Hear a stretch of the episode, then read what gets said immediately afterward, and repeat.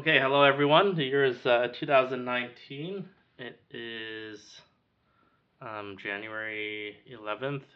Welcome to another Mental Debriefing podcast episode. With me is my co-host Leslie. Hi everyone. And we, as a special guest, we have Leslie's husband here. Happy to be here. Thanks for having me, PT. Yes, Frank. Yay! So yes, we have someone else on the podcast. It's 2019. Yeah, I've been having issues, obviously attracting guests. So, you know, there's a lot of people that talk really loud on Facebook through their Facebook messages, but then when you invite them to espouse their views online. I mean, not online, I mean on an actual podcast, then they're like, you know, they clam up really fast, so. But we're very happy to have your husband here with us. And so, yeah, the new year has come and gone. How was your New Year's Eve, Leslie? It was good. Oh, I was working on my paper, so we didn't really... do much. No, in fact, we went to bed before the new year. But we did do something. What did we do? Oh, we worked out.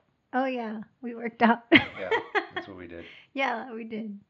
That was our New Year's. But then we woke up and... worked out again? We worked out again, that's right. So that was our New Year's.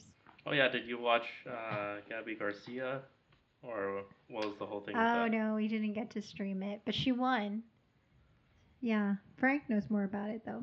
Yeah, I was actually working when that fight happened, and I was trying to stream it while I was at work and didn't have very good success. But I just saw the highlights and dominated the fight. But what was interesting is what happened after the fight. I don't know if you saw. I did not know that. Mm-hmm. So, from my understanding, Rizin is a big spectacle. Every time they have a fight, it's a big show. So after Gabi won, they gave her the mic. And she was thanking the crowd, and a woman jumped into the ring and started yelling at Gabi. And this woman is about 50 years old. She's a fighter herself. And I think she has fought Gabi before and lost. But it seemed like really it was kind of like a WWE type of stuff that, you know, people were holding her back, and she was trying to go after Gabi and you know, talking trash to her. So it just seemed like really like a show. But the fight ended, I think, within 2 minutes, and it was over. Gabi's just obviously more skilled jiu-jitsu-wise, and that really is what won her the fight. She took her down and did a quick key lock on this kickboxer, who I think is... like a white belt. Mm. She's more known for her kickboxing than anything else. So jiu-jitsu prevails again. Yeah. Interesting. But then we also saw the John Jones fight that was a couple days before that. Do you want to talk about that later? Yeah, we'll talk about that later. Uh-huh. How about you? How was your New Year's? Yeah, so New Year's, that Saturday... before preceding New Year's Eve, I woke up early, and then I was going to meet Luis and Ignacio in Riverside. One of their students, Lalo, has a house in Riverside in a semi-safe neighborhood of Riverside where I can park my car for a few days and then without it getting smashed, so... parked my car, and then I hopped into their Honda SUV, and then we went to a dance festival in Mesa, Arizona, and it was very fun. But that first night was a Saturday, so that's the UFC day, so I utilized first I went into a bar and they said, oh yeah, we don't have it here, and then they recommended a bar. I was going to go to Dave and Buster's because that's usually where I consume my fights. And there's There's a Dave and Buster's near there also, 6 miles away in Tempe. But there was another bar that they recommended, so off I went on the lift, and then this bar was very Arizona demographically. What do you mean by that? There's a lot of in California, particularly in Southern California and the Inland Empire, there's a mix of a lot of people, but primarily, especially in San Bernardino County, it's very Latino. Mm-hmm. But in Mesa, Arizona, this was in Chandler, I think. It was in Chandler. It was very, very white. Oh. And that sounds terrible. And it's like the busboys were white, the waitresses were white, and then, yeah, there was a few black dudes and a few Mexican dudes, but it was primarily white guys with beards. So what, though? And it was, I was the only Asian. Well, there was one other Asian guy, but did they treat you different? No, it was cool. No big deal then. Yeah, it's no big deal, but it's a bit of a fish out of water, because it was like going back to the 1990s in Orange County, and I'm used to that because I grew up in Yorba Linda, and Yorba Linda is not an Asian area at all. Well, I know more Asians have moved in now, but when I grew up there, it wasn't an Asian area at all. So, I felt very comfortable, and the bar food was nasty, but that's to be expected because you're in the bar watching UFC, watching guys fight in the cage. So, it was an interesting experience. Then the next 2 days, of course, I was more in the dance festival, and then what is that like? What is a dance festival? Where is it held? Is it inside, outside? Do people... It depends on the size of the dance festival. These LA ones, like LA Bachata Festival, have like 2,000-3,000 people. It's crazy. And then they have this giant pool parties, and it's really awesome. This one was smaller. Obviously, it was really cold that those few days around New Year's Eve. So It was freaking freezing there also. So no pool party, and it's every hotel has like convention room areas. So usually these dance festivals, they use those convention room areas.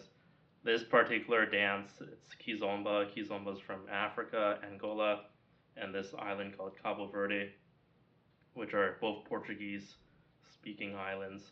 So, I learned a lot about Angolan culture, which is interesting because it was more like a cultural type of thing. Because usually when you go to particularly a bachata festival, a lot of it's just like dance-oriented. Mm-hmm. And then this one, it's like they lecture you an hour about Angolan culture or whatever, and we got to try Angolan food, which was all right. So, it was interesting, and you meet a lot of nice people, and it's a friendly dance community, so it was fun. Was it well attended? It was pretty small because it was in Arizona, but yeah, it was fun. Cool. Did you meet anybody? There was this girl I was texting around with a few days, and then I filmed a video. Filmed a video for her? No, I filmed a video asking her out on a date. Yeah. And then I sent it to her, and then no response. Oh, can we see it? Can we see this, please? No. Good morning, Julia. Have you seen that video? Good morning, Julia. No, I have not. Oh my God, that was you. I know it's radio or podcast, but we should play that video. It's hilarious. It is so funny. It's of a guy who does kind of a similar thing, but I'm sure yours wasn't creepy. But this guy was like over the top creepy about it. And did you tell her that this is your place and that you built it? What did you tell her? Yeah, why don't you start off with that? What did you tell her? This happened, and then that's all I'm gonna say about it. It was a quick video, though, right? Yeah, I was good morning, Julia. Blah, blah, blah, and, what inspired you to make a video for this girl? Well, usually when you do, you know, as I was saying before with my prior, you know, that girl I was dating for two dates only, mm-hmm. it's hard to keep things going via text uh-huh. for long periods of time, so you need to try to up things, especially, you know, you're on this Facebook Messenger thing and you're trying to ask them out on a date. It's kind of weird, obviously. So I just wanted to... Can you do like FaceTime on that? I just wanted to up the... Well, then that's creepy too, so... No, that's the really. Same thing, and then I'm not rehearsing, so... I'll try that next time. So the video, was it like shoulders up or like full body? No, it wasn't full body. But what were you wearing? I was wearing my my. What did you say? Nothing. I just asked her to. Dang. Yeah. She anyways. Didn't respond, huh? You just asked her to what? A bitch. You just asked her for a date, right? Yeah. To you didn't say like coffee, I want to marry you. Over coffee, over pie, and no response. But her loss, PT. Yeah, onward we go. Mm. It was a fun event. What's your next event that you're going to? I don't have a next event. Oh yeah, I'm supposed to go dancing later, so we'll see. Later tonight? Yeah. Anyways, enough about Peter Tam. I've also been, since we're on the subject, I've also been working this Match.com very intently the last few weeks. What have you been doing? Sending a lot of messages. Sounds like you have a strategy. At this point of the game, you know, I'm not 29 anymore. I'm not 28 anymore. It's just quantity now. You just need to push out there, just throwing it out. Push out, because. See, in the old days when it was just email, before they had the app, I would write these really eloquent emails. You know, I'm a writer, so my writing's spot on. But then nowadays, because there's a Match.com app, and then if you see a bunch of texts on your cell phone, you don't want to read it. It's not like you know, because if you... Obviously, the computer monitor is much wider, so if you write a few sentences on a computer and then the person's viewing it as an email, it doesn't look overwhelming, right? Because, it's just a few lines on the screen. You know, 3/4 of my screen is still empty. But then if you write a few sentences on a cell phone... On a cell phone, yeah, it looks like... It looks like, holy God, this guy's crazy. So, yeah. My writing advantages are much less now than they used to be. I don't know. Now it's just pushing out the numbers and seeing. So how many numbers are you doing a week? I don't know. It's just a lot. So, I mean, like when we were talking with we have a mutual friend called Douglas, and we had a conversation with him, and he was talking about one of our fellow co-workers at State Farm who, he's of retirement age now. This is in State Farm, Irvine, and he tried really hard, and then he never got married, so I don't want to end up like him, so I'm, you gotta try in life, I mean... You have one life to live. You gotta make hay when the sun shines. So, it's full on. Everything's about career and advancing myself and my quote unquote future family at this point. So, that's kind of where I am at. Yeah, but you're doing all the right things, PT. You're going out there. You know, you're taking an interest in this dancing. Just that alone, like most people wouldn't even do that. So to put yourself out there, it's commendable. I've learned a lot, and I've heard a lot of women, not physically obviously, but broken a lot of hearts. I it's, you know, I I did a lot of heartbreaking, so I want the next. And then, of course, you know, I don't know if karma is real or not real. In reciprocity, also, there's a lot of women have broken my heart, so go figure, right? Anyways, that was an intense grilling of Peter Tam and wife search 2019 hashtag. Yes. Has anyone actually used that hashtag? Not at this point. Dang. But anyways, so speaking of nutrition, we weren't even talking about nutrition. That was smooth, man. Really good. I like that.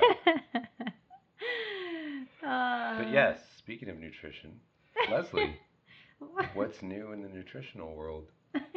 Yeah, so there's this guy called, do you know nutritionfacts.org?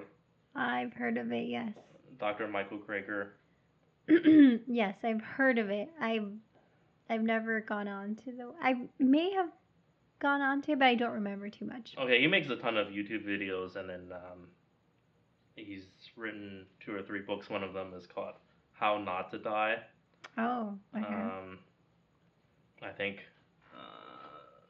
was this the guy that got removed from Instagram or something? I'm not sure. Anyways, I saw some post on Instagram, and I'm not saying that it's real because obviously there's a lot of crap on Instagram, but somebody posted another doctor who is close to John Jones. I follow him, Dr. Bo. I'll look him up. But anyways, he posted how upset he was that one of his doctor friends got banned from Instagram for posting a controversial post. And the controversy was talking about overweight people, how unhealthy that is. So I think they looked at it as like body shaming. And it was a picture of 2 hearts, one a healthy heart and one with an extremely unhealthy heart that had a lot of fat around it. And so I think his message was, yes, you know what, there's beauty in everybody's body, but let's not pretend like you are not hurting yourself and you're not causing more medical issues for yourself if you continue to have these terrible habits and continue to be overweight. Yes, you're beautiful on the inside, but on the outside and on the inside, you're really hurting yourself health-wise. So where do you draw that line? Yeah, no, it's a really controversial issue because there's scientific research to support both sides of this argument. There is a book called Health at Every Size by Dr. Linda Bacon, and it's a really great book that I've read, and she has a whole chapter on how the scientific literature doesn't support that people who are considered overweight are more likely to die of a chronic disease. And she gives her, you know, she really outlines it really nicely in her book, and she talks about like why the scientific literature doesn't support that argument, and that people use that to, you know, they say like, oh, you know, if you're overweight, then you're more likely to be susceptible to, you know, heart disease or diabetes and all that. And there is literature to support that as well, but it's just, there's mixed findings. That's the thing. There's mixed findings. So it's hard because you can make an argument for both.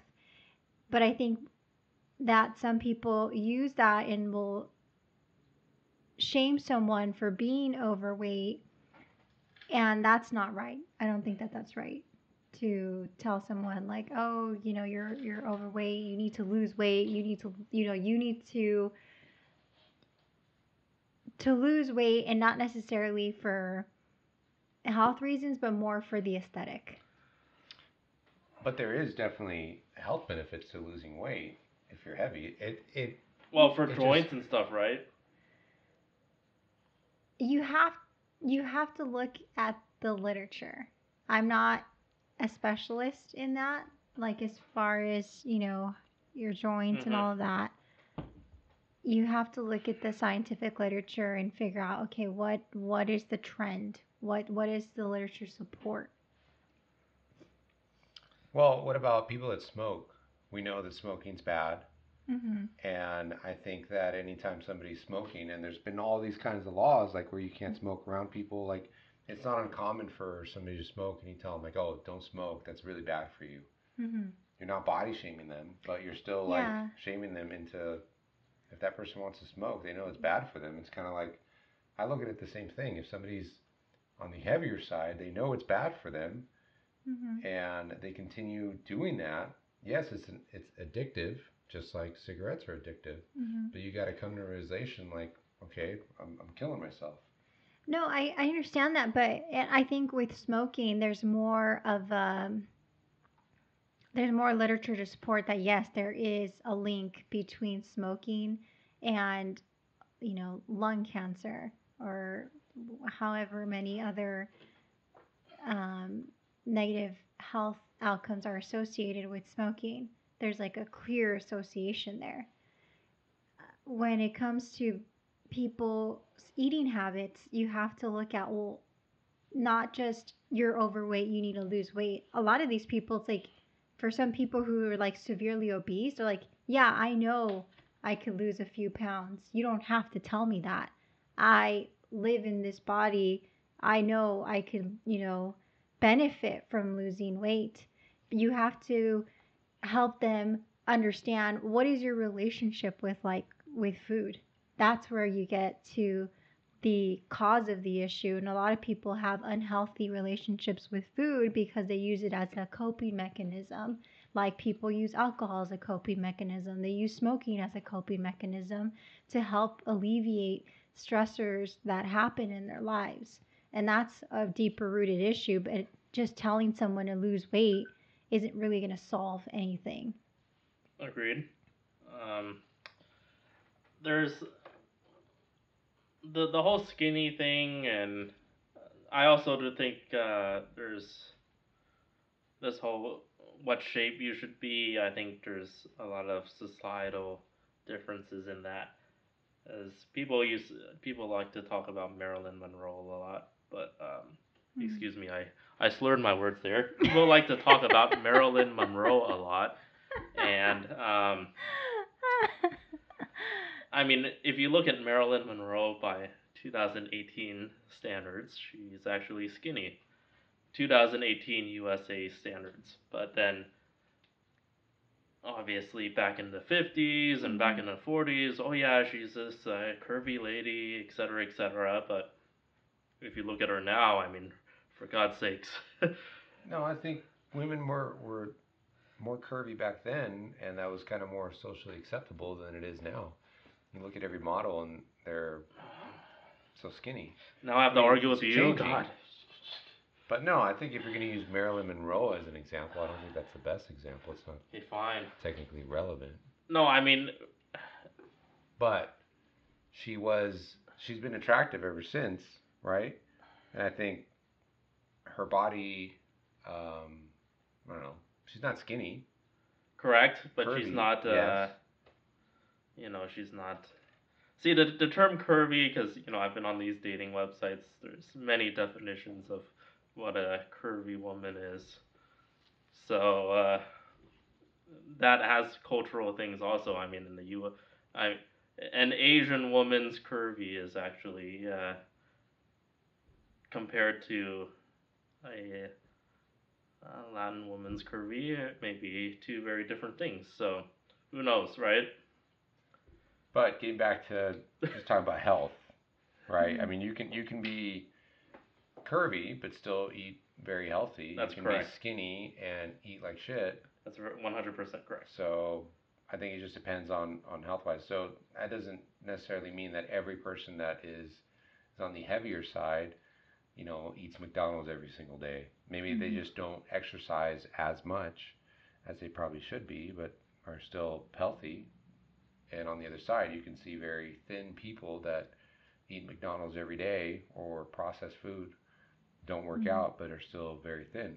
So yeah, I think that's pretty interesting. Great point is that people who are thinner could have eating disorders and be really unhealthy, but it would go unnoticed because they're in a smaller body size, and a lot of people just think like, oh, well, they're skinny, so what is it, you know, like there isn't,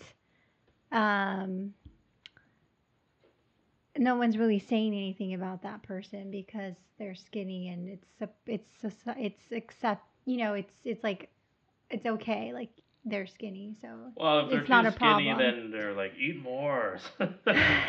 You know, there are some girls that are, you know, they're everybody's got their own preference. Then, oh, eat more, and then I don't know how productive when you tell a skinny girl to eat more, how productive that is, but people do. So it's a societal thing, and I think it's just my stance on it is just you don't achieve anything or nothing's gonna get solved if you just tell people you're fat, lose weight. That's not going to solve anything, if there's even an issue to solve, because there are people in larger bodies. But who's saying that? And they're healthy. Who is telling fat people, like, as they walk around, like, you're fat, stop eating that? I've never seen somebody do that. If they've done that, it's been behind their back, and or like somebody posted online, but never have I seen somebody, like, in person go up to a random fat person and say, like, you're fat, you shouldn't put that in your mouth. Well, that's true. Usually it's, like, family pressures, because it's, like, you know, the 20-something Ally McBeal woman goes, that's a bad example because she was skinny, but a 20-something professional woman, she goes home for the holidays, and her mom goes, oh, yeah, where's your boyfriend? I don't have one. And then, oh yeah, you look like you've been putting on the pounds lately. Another example is when people go to their doctors, to the doctor, to see their physician, is if they're overweight, their physician will tell them, you know what, you're overweight, you should lose a few pounds. Nothing wrong with that. But what I'm saying is, what is being solved by that? Like, what... They're not giving them a solution. They're not telling them anything. I would take the advice of a doctor over Peter Tam or another friend who's, I would imagine, has gone to medical school, is a doctor. Mm-hmm. So if they're telling me to lose a couple pounds, then maybe I should listen to that person. It's just like if you go in there and you have the flu and they're like, all right, we'll take these antibiotic pills, or, you know, don't go to work or whatnot. They're like, well, what are you solving by doing that? They're telling you to lose weight, and it's only going to benefit you if you lose weight. Well, I mean, there needs to be a plan. Not if you do it unhealthily, like if you do it in an unhealthy way. There needs, like if you're doing these, you know, like if you're like a cleanse, or you develop an eating disorder because they're not telling you what to do. It could be sometimes more detrimental to your health, especially considering that the BMI is an antiquated calculation. Your BMI is just a calculation that was developed 200 years ago. Why we're still using that, I don't have no idea. But you're categorizing people, and it's based off your height and weight, the relationship between them, and then they give it's a calculation, and then they categorize people into normal and then overweight. Then there's a few different categories for obesity, and you know that's all that it is. So there's limitations to this. So, but whose responsibility is that? Is that the doctor's responsibility, or is that the person's responsibility? If you're going to the doctor for whatever reason, you know, in this scenario, maybe you go because you feel sick and you feel lethargic all the time, and the doctor says, well, maybe it's because you're overweight. Maybe you should lose a couple pounds. Is that a situation that actually happens? Or what do you mean? That exact situation right there. he's feeling lethargic, and then... Or are you just talking generalities? I don't think a doctor would tell you you're feeling lethargic, it's because you're overweight. No, okay, but the example that you're saying nobody's helping them if the doctor says you could probably stand and lose a couple pounds. Like, well, because... When does that happen? What doctors are saying that? I've heard of doctors saying that because I've worked at an eating disorder facility, and I've had patients tell me that their physician told them that they're overweight and they developed an eating disorder because they were embarrassed that the doctor told them to lose a few pounds, and so they took it to the extreme and they developed an eating disorder, and it became a lot more mentally and physically damaging than the few extra pounds that they were carrying around. And some of the literature supports that people who are considered, they're just a little bit above what's considered the normal BMI. It's actually has a protective effect against all-cause mortality. You'll see that in some of the literature. I'm not saying that all studies support that, but you will find literature to support that, which is why I think Linda Bacon's book is really, it's really eye-opening when you read her extensive research into the topic. It should be noted that doctors, in general practice, doctors are not specialized in the fields of nutrition, or they're not dietitians, basically. So when you're in med school, there's so much to learn that the nutrition aspects, it's a small portion of what they have to learn. Yeah. So they're not experts in that particular field. But I don't think that that's the norm. I think that if you go in there, I think it very rarely happens that a doctor says, okay, well, you could probably use more exercise. No, I shouldn't say that. I say that it probably very rarely happens the doctor says, like, well, it's probably because you're heavy. If anything, the doctor will recommend, eat healthy and do more exercise, which is just a general statement that anybody can say, right? Mm-hmm. There's nothing bad about that. There's only positive things that are going to come out of you eating healthy and exercising more. Oh, sorry. No, we'll wait. Go ahead. Okay, carry on. I already exited out. But I think that in the examples that you're talking about, yes, working in the eating disorder, I think that person was already set to go into that path, and I don't think that it'd be fair to blame the doctor for that. No, I'm not. That was just an example. I'm not trying to.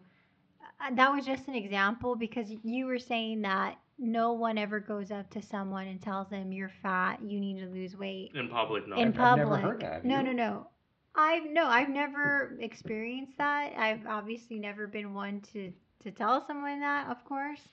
But when I have heard other people make comments like, oh, how can that person, like, let themselves get to that point?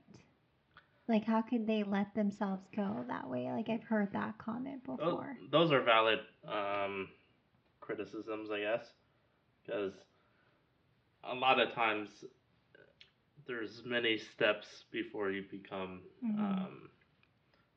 very, very, very large, and you need to look yourself in the mirror sometimes and do some introspection and decide that maybe it's a good idea to take a walk around the block once in a while, which walking I've found out is a very good exercise. And I've probably more mentally than anything else, but depends how long you're walking. But I agree with you, right? So I think that if you don't work, right, if you're just at home all the time, if you smoke too much pot, or if you're smoking cigarettes or doing drugs, people are just going to generally be like, hey, man, you should probably stop doing that. You should probably work out more or eat healthy. Like, that's just a general statement. And I think however that person interprets it, it may go good or it may go bad. If that person says, wow, you know what, you're right. I am fat. Or I do smoke too much, or I watch way too much TV. I need to get my ass up and go do something different. Or they just like, woe is me, like yeah, well, this is all I'm going to do.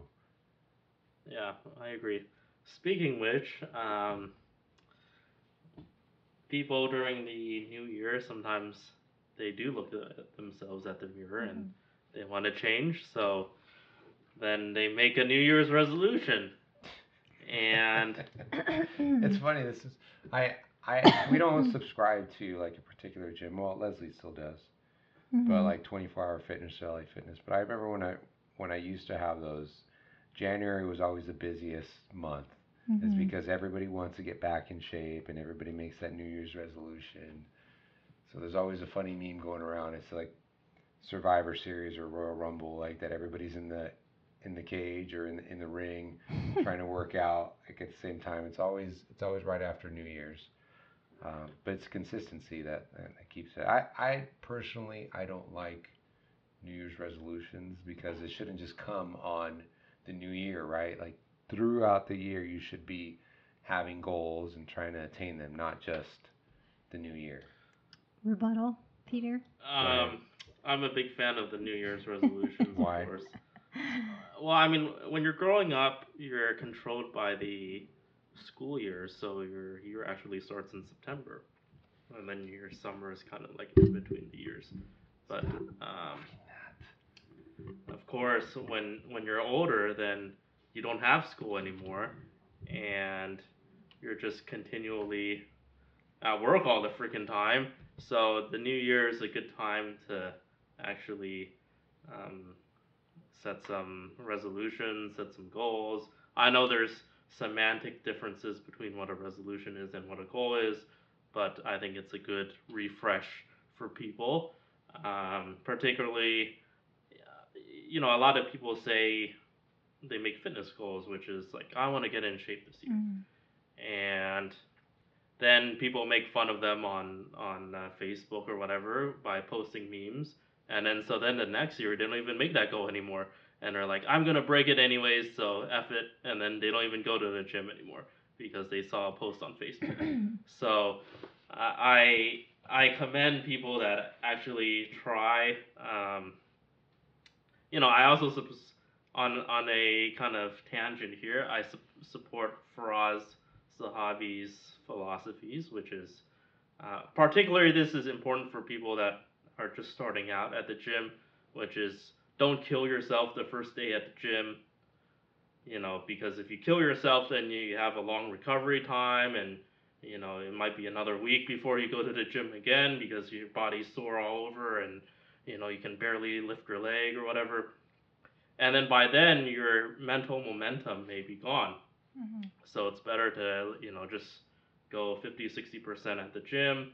Then in a day or two, you're refreshed, you're ready to go again, and then you have positive momentum, and you can actually fulfill your fitness goals. So, like, they also said, like, you should set a goal, a simple goal, like once a week or twice a week, instead of, I'm going to work out every freaking day. So then once you get used to once a week, then you can ramp it up much easier because it's already become a habit. So those are my resolution tips.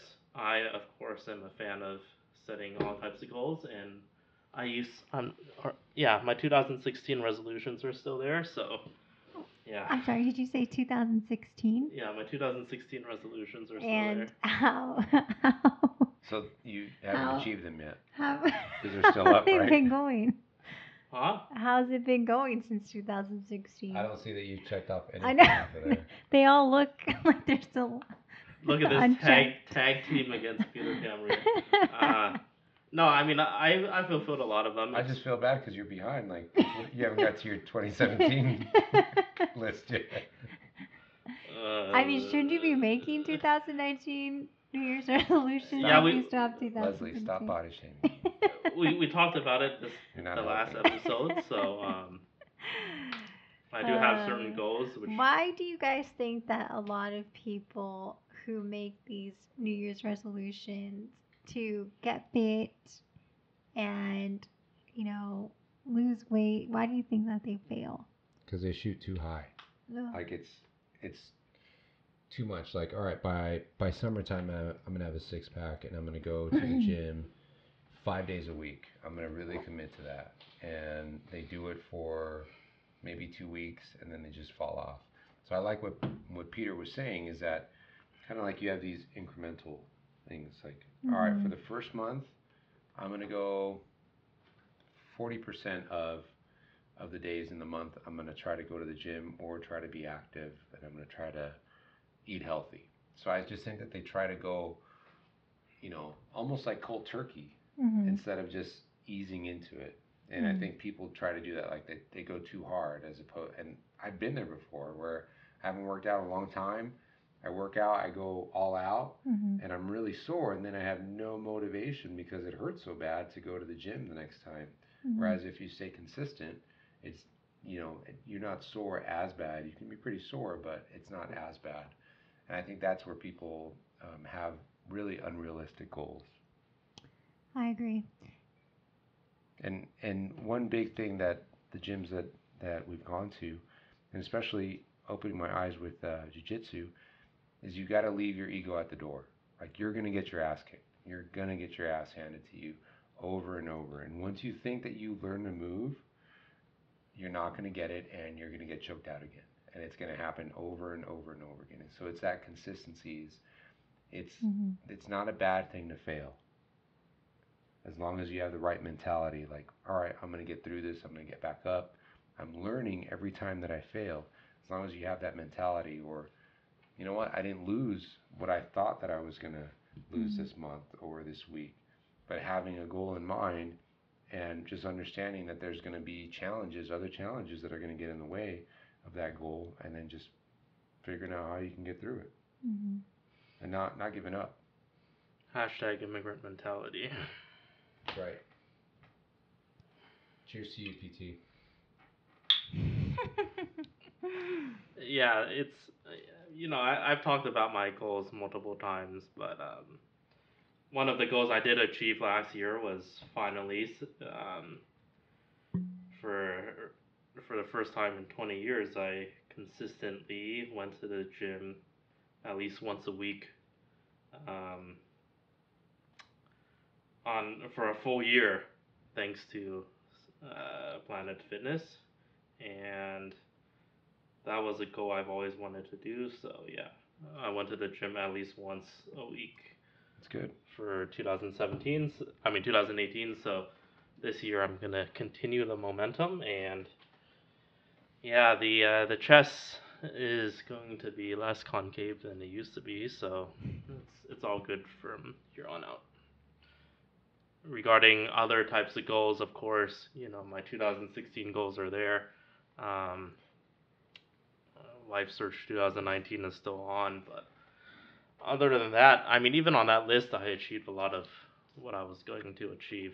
You know, people have like these, some of those goals were kind of immature. Like, I was like, I'm going to travel like 12 times a year or whatever.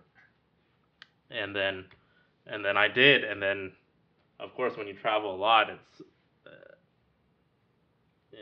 you know, it can get lonely because you're traveling by yourself, and it's no fun. So I don't set any travel goals anymore because it's you know, if I wanted to sit alone in somewhere, I'd rather sit alone at home. So it saves a lot more money than, you know, you go drive to Oregon or whatever, and then you're by your lonesome. What's the point of that?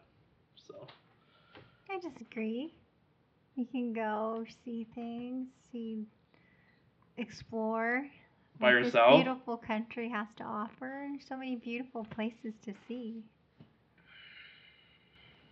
But I understand budget-wise, it's expensive, so. But yeah, I mean, I don't want to rip on travel, but because I have traveled quite a bit, not obviously crazy, you know. I obviously have limited international experience because every time I go to China, I can have digestive problems. But and then every time I go to Mexico, same thing. So and Venezuela and Latin American countries in general. But overall, you know, you learn a lot when you travel, of course, because life is completely different in a different part of the world. But, you know, I don't think it's the end all for knowledge. I mean, if I wanted to learn how to, you know, like sew or crochet or whatever, and I go on a vacation, that's not going to help learn that. That's not going to help me learn that skill. So it's not the end all regarding education. So, because sometimes I hear couples are like, oh yeah, we're ready to have kids, but I have one more vacation to go to or whatever. And then I was like, you know, it makes my freaking, so we're not going to have kids for another year. It just makes my freaking head hurt. Yeah. It's like, WTF. But anyways. But have you talked to parents that have had kids and traveled, and also traveled before they had kids? It's a much different experience. Yeah, correct.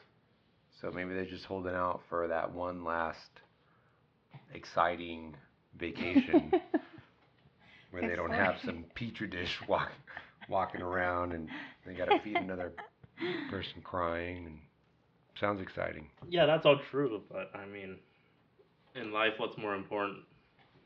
Travel. So I mean, yeah, you can think about your life that way, but we're obviously get rich, die trying. In disagreement regarding that. Yeah, get rich, die trying. That doesn't mean you go on a $12,000 European trip. So if you're rich, you do. But, yeah. So, anyways, Leslie, how do you feel about travel? I love traveling. We've been fortunate enough to travel to different places like Peru, and that was such a great experience. And you create these beautiful memories that you'll have for the rest of your life, and it just makes you appreciate life. And just we've had some really great experiences going to different countries. Highly recommend traveling. How do you think you've grown as a person by traveling? Or maybe it hasn't been that impactful, but what has it given you? I think one thing that it has done is it's humbled me every time that we've gone, because we don't stay in we can't afford it, so we're not going to stay in like ritzy, you know, places where they're bringing daiquiris out to you and by the pool. One thing that we have done that I like is that we've actually gone into the countryside and, you know, talked to people that have lived there forever, that are not like necessarily working at resorts or anything like that. Mm-hmm. So I like that I felt like we're experiencing the countries that we've been through a little bit more. Humbling also because America is so advanced and we take things for granted. And also it's made me realize like we're just a speck in this massive world, right? Like we don't really matter that much. It's just one person. Yeah. Right. And there's millions, billions of people all over the place, and there's so much to see. And like, we just worry about the smallest things at times. Mm-hmm. So I think it's made me realize, okay, there's more to it than what we have here. And in the long run, like when we retire, like I wouldn't mind like living in a different country. Like that's crossed my mind several times. Especially because it's a slower way of life in a lot of other countries. And I like traveling because it forces you to be present, because you're just constantly looking at your surroundings and everything's so new to you. So you're in awe of everything, even though, you know, it's probably not that much different from the U.S., but because it's a newer environment, you're so present and in the moment, and I love that. Well, it depends on where we're gone. Like, when we went to Cuba, like, our phones were just really, really cameras, just to take pictures, and other than that, it was a paperweight, you know, because there was no internet. So for a week and a half that we were there, we didn't have any connection to the internet, much less making phone calls. We couldn't do that either. So that was nice because you're completely checked out. Yeah. Well, regarding the memories thing, Leslie does have a point, because if you usually on your day-to-day, you don't remember particular days specifically, but then when you travel, that puts a memory in your brain. It's like, oh yeah, on this particular day, you know, I had a toilet emergency. So those, I don't know about that. Those types of it does. So then, you know, when you're 45 or 65 or 85 and you look back and you're like, oh yeah, I remember that. And it makes your life feel a bit longer. So that's a good thing about travel. You know, when I was in high school through my church, they had a short-term missions thing, which we roll out to Mexicali every year. And then we go to the Ejidos, and... You go where? Ejidos. Huh. Those are like little farm towns, kind of, which are surrounding Mexicali. And then,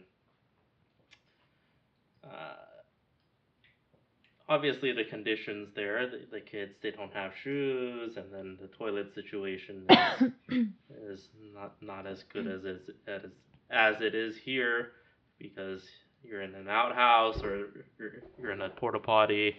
So the conditions are much less. So at an early age, I learned how to live in not so nice conditions, and I was more fortunate of my U.S. upbringing. So yeah, it's good.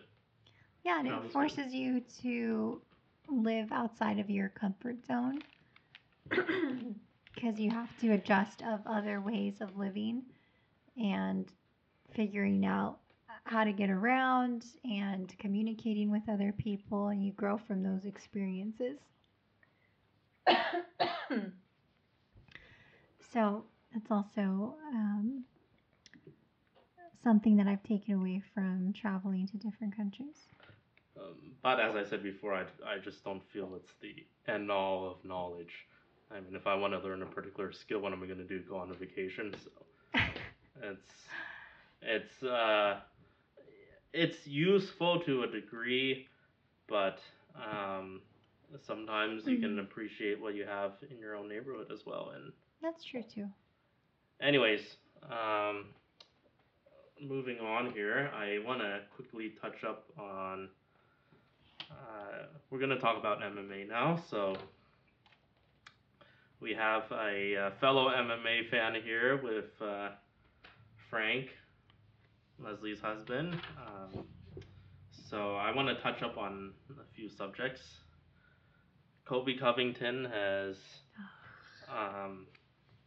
had some disputes with the UFC, and he has refused to fight anyone except for the champion, because he's... Rightly so, he's the interim belt holder, and that supposedly in the past entitled you to a shot at you're next in line, basically.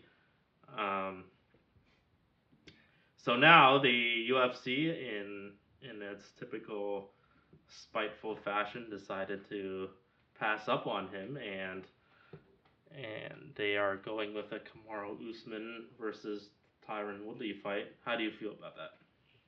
Still going to be a good fight.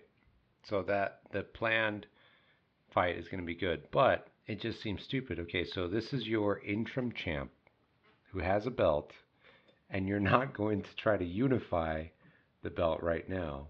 Like, what's the use of having an interim belt then? Like, when is he going to fight?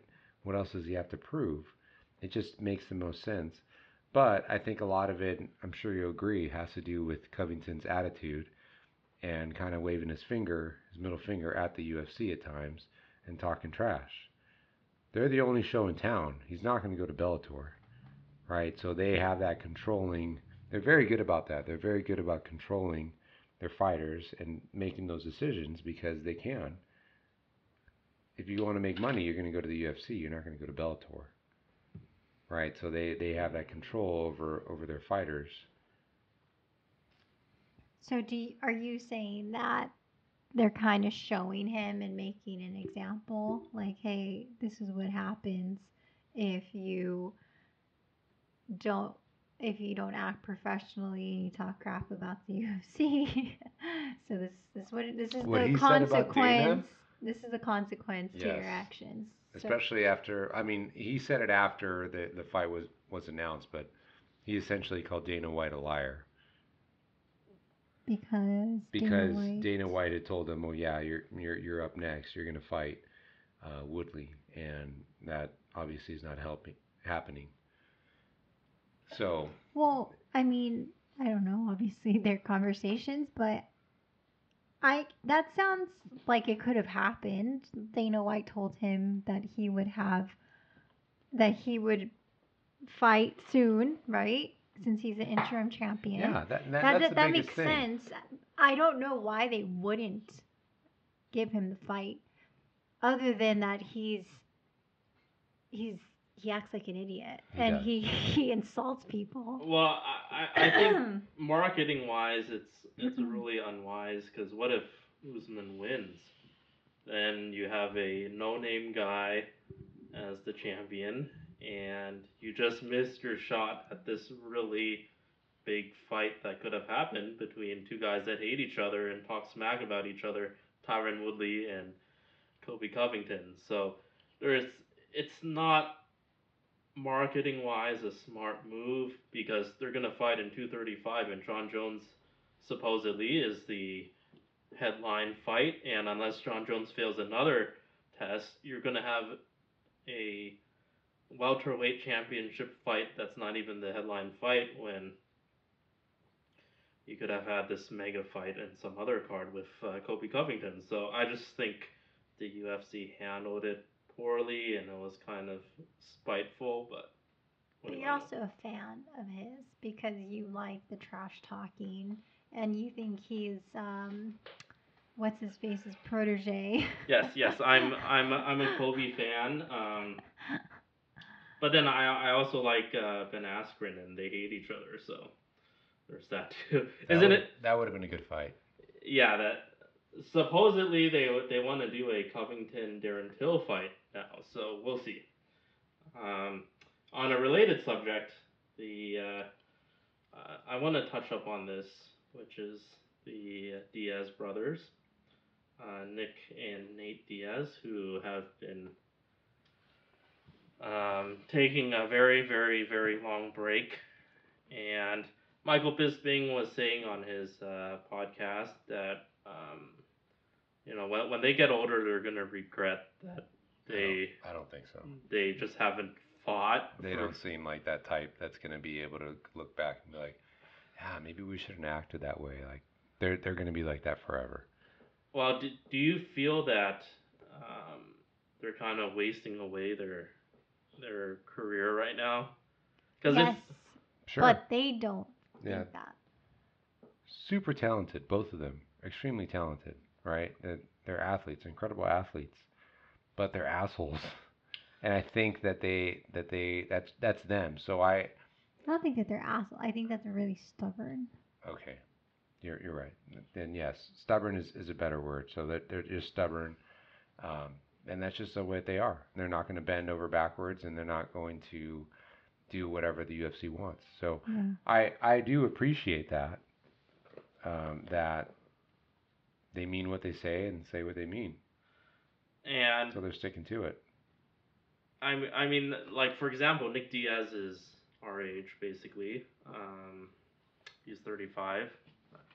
And, he's kind of whittled away like 4 years of his prime, because his last fight was against Anderson Silva, and that was way long ago.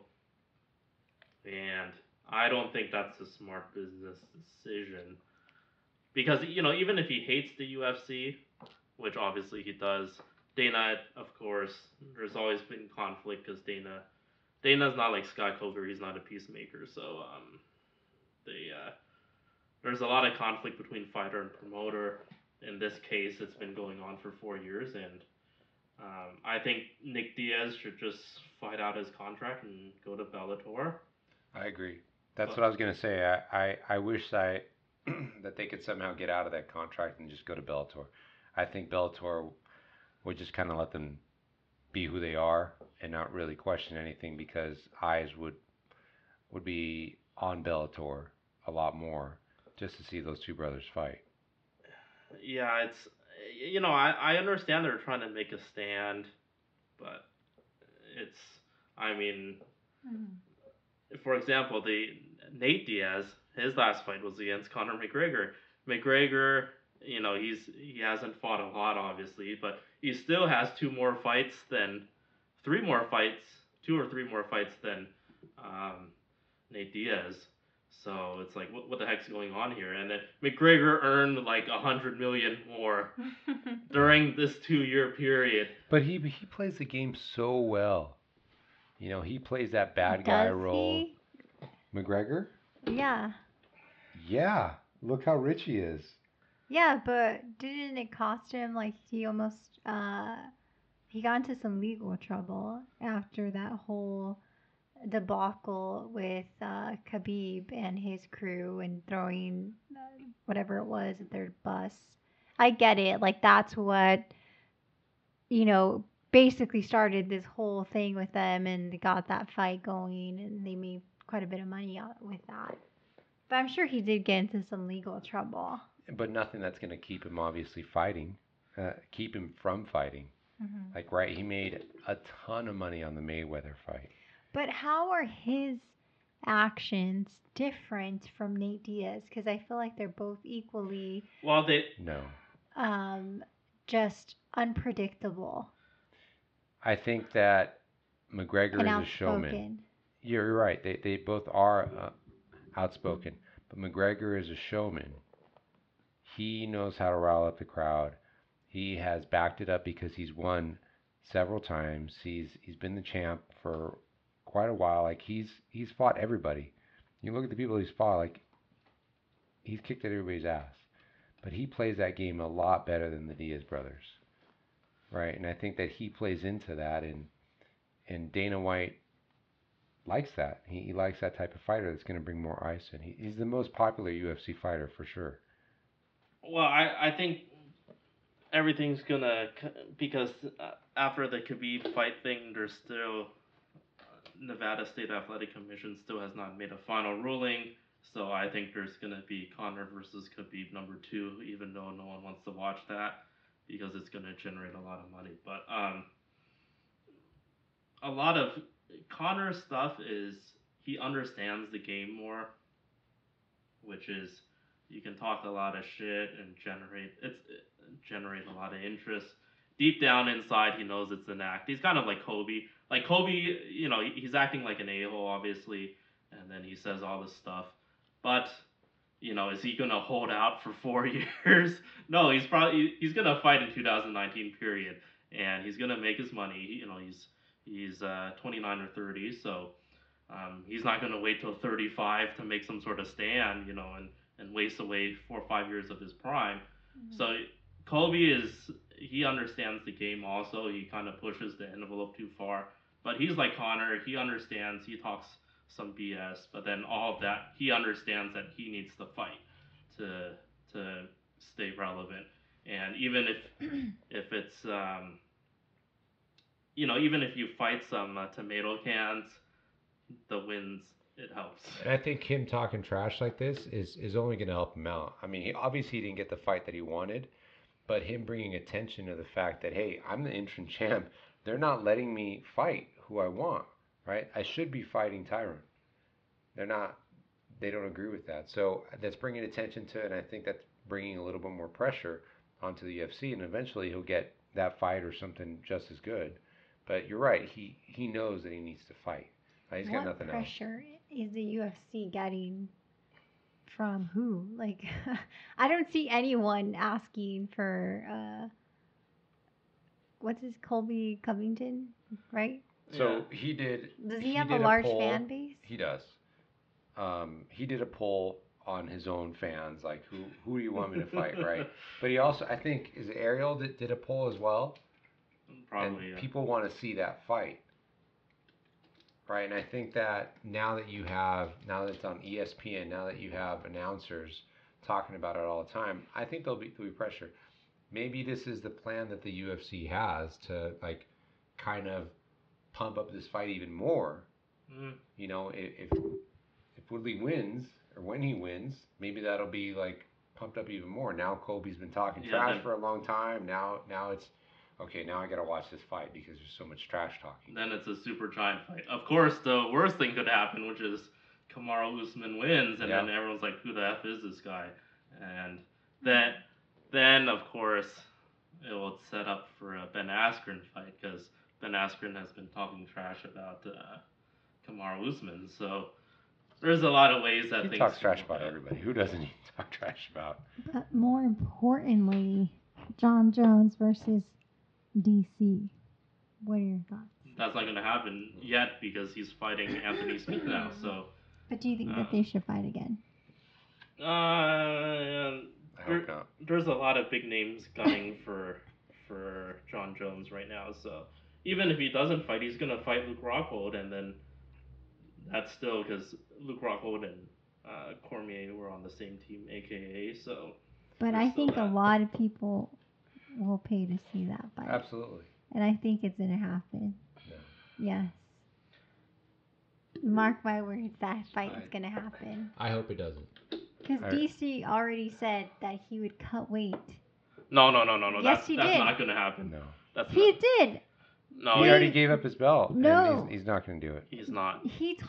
That's what he said to Joe Rogan after that fight. Remember? He said in the tweet that I will cut weight as long as they can prove that he's not on any type of performance enhancing drugs. I don't think that's going to happen because the most advantageous. If he doesn't cut weight, then I bet you John Jones will go up in weight to take his belt and to make even more of a mockery of him. And I think that would be a worse outcome for DC if he takes away both of his belts. Well, I think DC is going to retire before something like that's going to happen. Okay, fine. Well, the problem is this whole Brock Lesnar thing, it doesn't look like it's going to happen now because we're coming up on March pretty quickly, and then they announced this Jones-Lionheart fight, Anthony Smith, instead of DC versus Brock. So things are kind of so Leslie may be right, but who knows? I still think Stipe is still up in the air right now. So that should be the fight that happens. Him and Stipe again. DC and Stipe? Yeah. No, I don't. That's over with. Stipe is not a draw. That's a problem. Yeah, but that sucks. But as far as Stipe has defended his belt. When he had the belt, like he's defended that thing pretty well. So I think that would be a good fight. It would be better than the first one. That's a fight that should happen. Yes. Based on rankings and tradition, if we're going the non-boxing model and the old UFC model, which is he's the number one ranked guy, so DC should defend against the number one ranked guy. That's typically how it used to be before all these mega fights happened. But anyways, so enough UFC talk here. Let's any final thoughts, any resolutions you guys want to get off your chest or anything to close out here? I don't know. The day before yesterday was Law Enforcement Appreciation Day. Yes. So I think that's really important. And I just saw that 2 young female police officers lost their lives yesterday, which is really sad. One of them being only 22 years old. Her dad had been in law enforcement and had actually just last month pinned her or given her a pin, which is like tradition. So he pinned her badge on her when she got sworn in. But what happened 2 weeks ago, right after Christmas, is she just finished field training. So she had maybe been a cop, you know, including her academy time, probably a little over a year. Mm-hmm.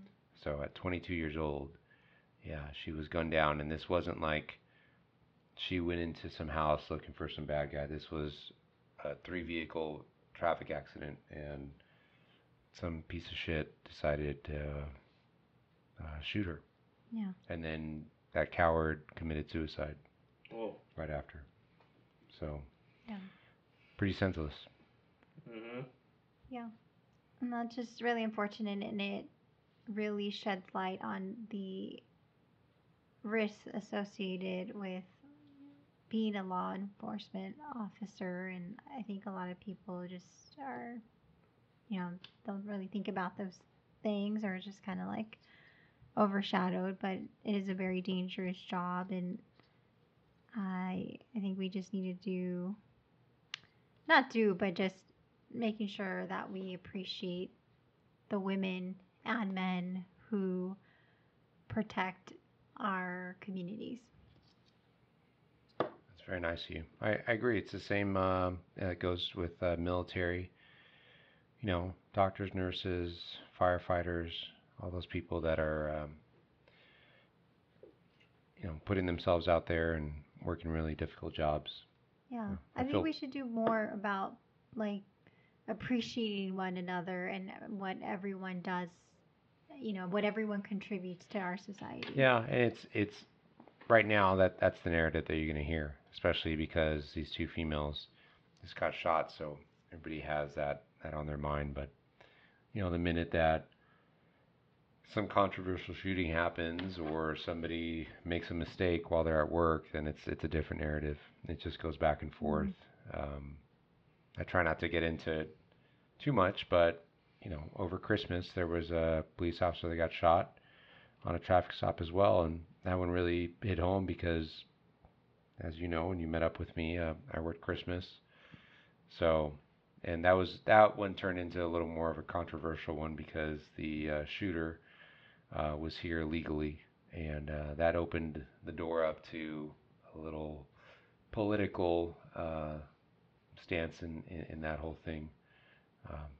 Tragic either way, whether it was a legal immigrant or not. It was tragic either way, and I don't know, it's not uncommon for people to look at, like, how could this have been prevented? And I'm sure that's going to happen to, how did this happen with Officer Corona, which is her name? You know, who was this person? Why do they do this? And is there anything that we could have done to prevent this? Yeah. Well, just my final thoughts is that I think that as a society, we should be uplifting one another and showing appreciation for what everyone does in our society, instead of bringing each other down and trying to point out flaws and mistakes that people are doing. We need to really uplift one another. Yeah, that's very nicely put. Hopefully our world becomes more civil. Once again, unfortunately, through the power of the internet and various social networks, it's much more difficult to live in a more peaceful society. Anyways, I appreciate all law enforcement. I used to get into big arguments on Twitter back in 2015 because that was when there was a lot of controversy going on. And yeah, I got sucked into all that type of arguing and all that, which it's not good for your mental health either. So it's just the best policy is to just, you know, say your piece, and that's it. Yeah. And I appreciate your support, PT. I know that you've backed the police on numerous occasions, especially on Instagram. And that, you know, as an officer, hey, we're held accountable for the mistakes that we make. So we're not, you know, we're human too. and we make mistakes, and when we do make mistakes, I think that we should be held accountable. But there's a lot of crap that is put out there, which I don't disagree with, and it's extremely difficult when you hear, you know, media and sometimes family, unfortunately, say negative things. It's hard not to get on there and comment on it. So it's one of the downsides, obviously, to social media, is that you can see it right away, and somebody can just post it up on there without having any consequences. Just like we talked about earlier, you don't see anybody going up to somebody who's overweight and saying, "Hey, you're fat, don't put that in your mouth." But we can say that on Facebook, and yes, but you wouldn't say it, half of those things, or sometimes all those things to anybody, right? But you can hide behind your phone or hide behind that computer and post all these horrible things on there. I think that's really the downside for it. Sometimes you can have some really good conversation, but most of the time it's pretty negative. And you're right, it is hard, and it does mess with you at times. All right. Okay. But what is your uplifting message for 2019?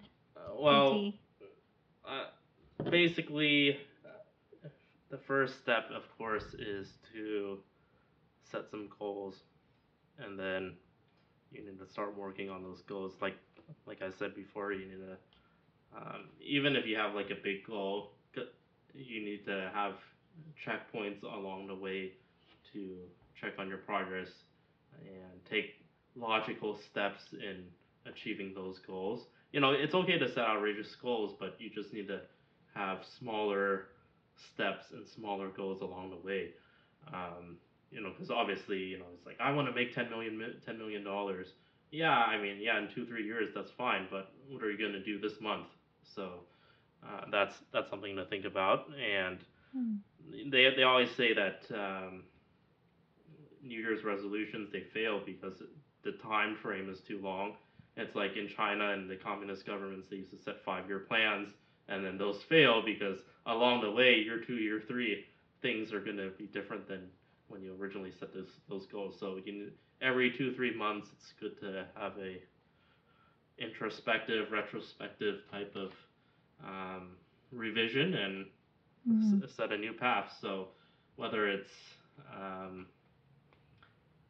it's working out or be more successful in your business, you need to first take some steps in actually setting the goals, then lay out a plan to actually do it. And then third step, of course, is you need to do it. There's a quote by David Schwartz, which is, "Action cures fear." So whatever you're scared of, just do it, and then you'll be less scared of it. Nice. Because you'll either die or you'll be alive and you'll survive it. So. What about you, Frank? What is your uplifting message for 2019? Get out of your comfort zone and try to challenge yourself. And if you need help, just ask for it. I think that we overcomplicate things a lot, and that we set these goals that are unattainable, and that we're scared to fail.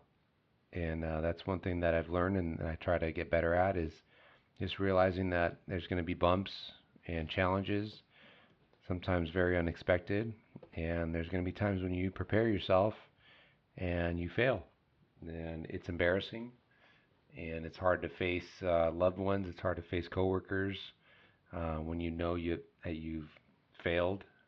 But, I think a lot goes into somebody's character if they can overachieve or just overcome that failure and figure out what they did wrong and just go better.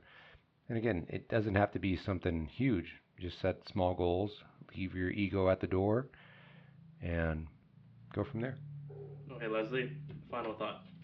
I already gave my uplifting message. She did. Okay, yeah. Sorry. I forgot what it was. You already forgot?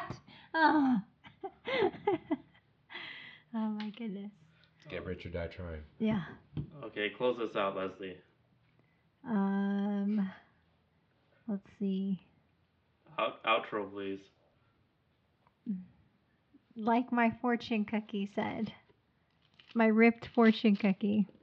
that I got from PT's house. It says, you can make the best of a bad situation. They make diamonds out of coal. That's my... Oh, that's my ending. That's nice. Anyways, if you guys have any fan questions, make sure to send it to mentaldebriefing@gmail.com. You can follow me on Instagram @visionoftam.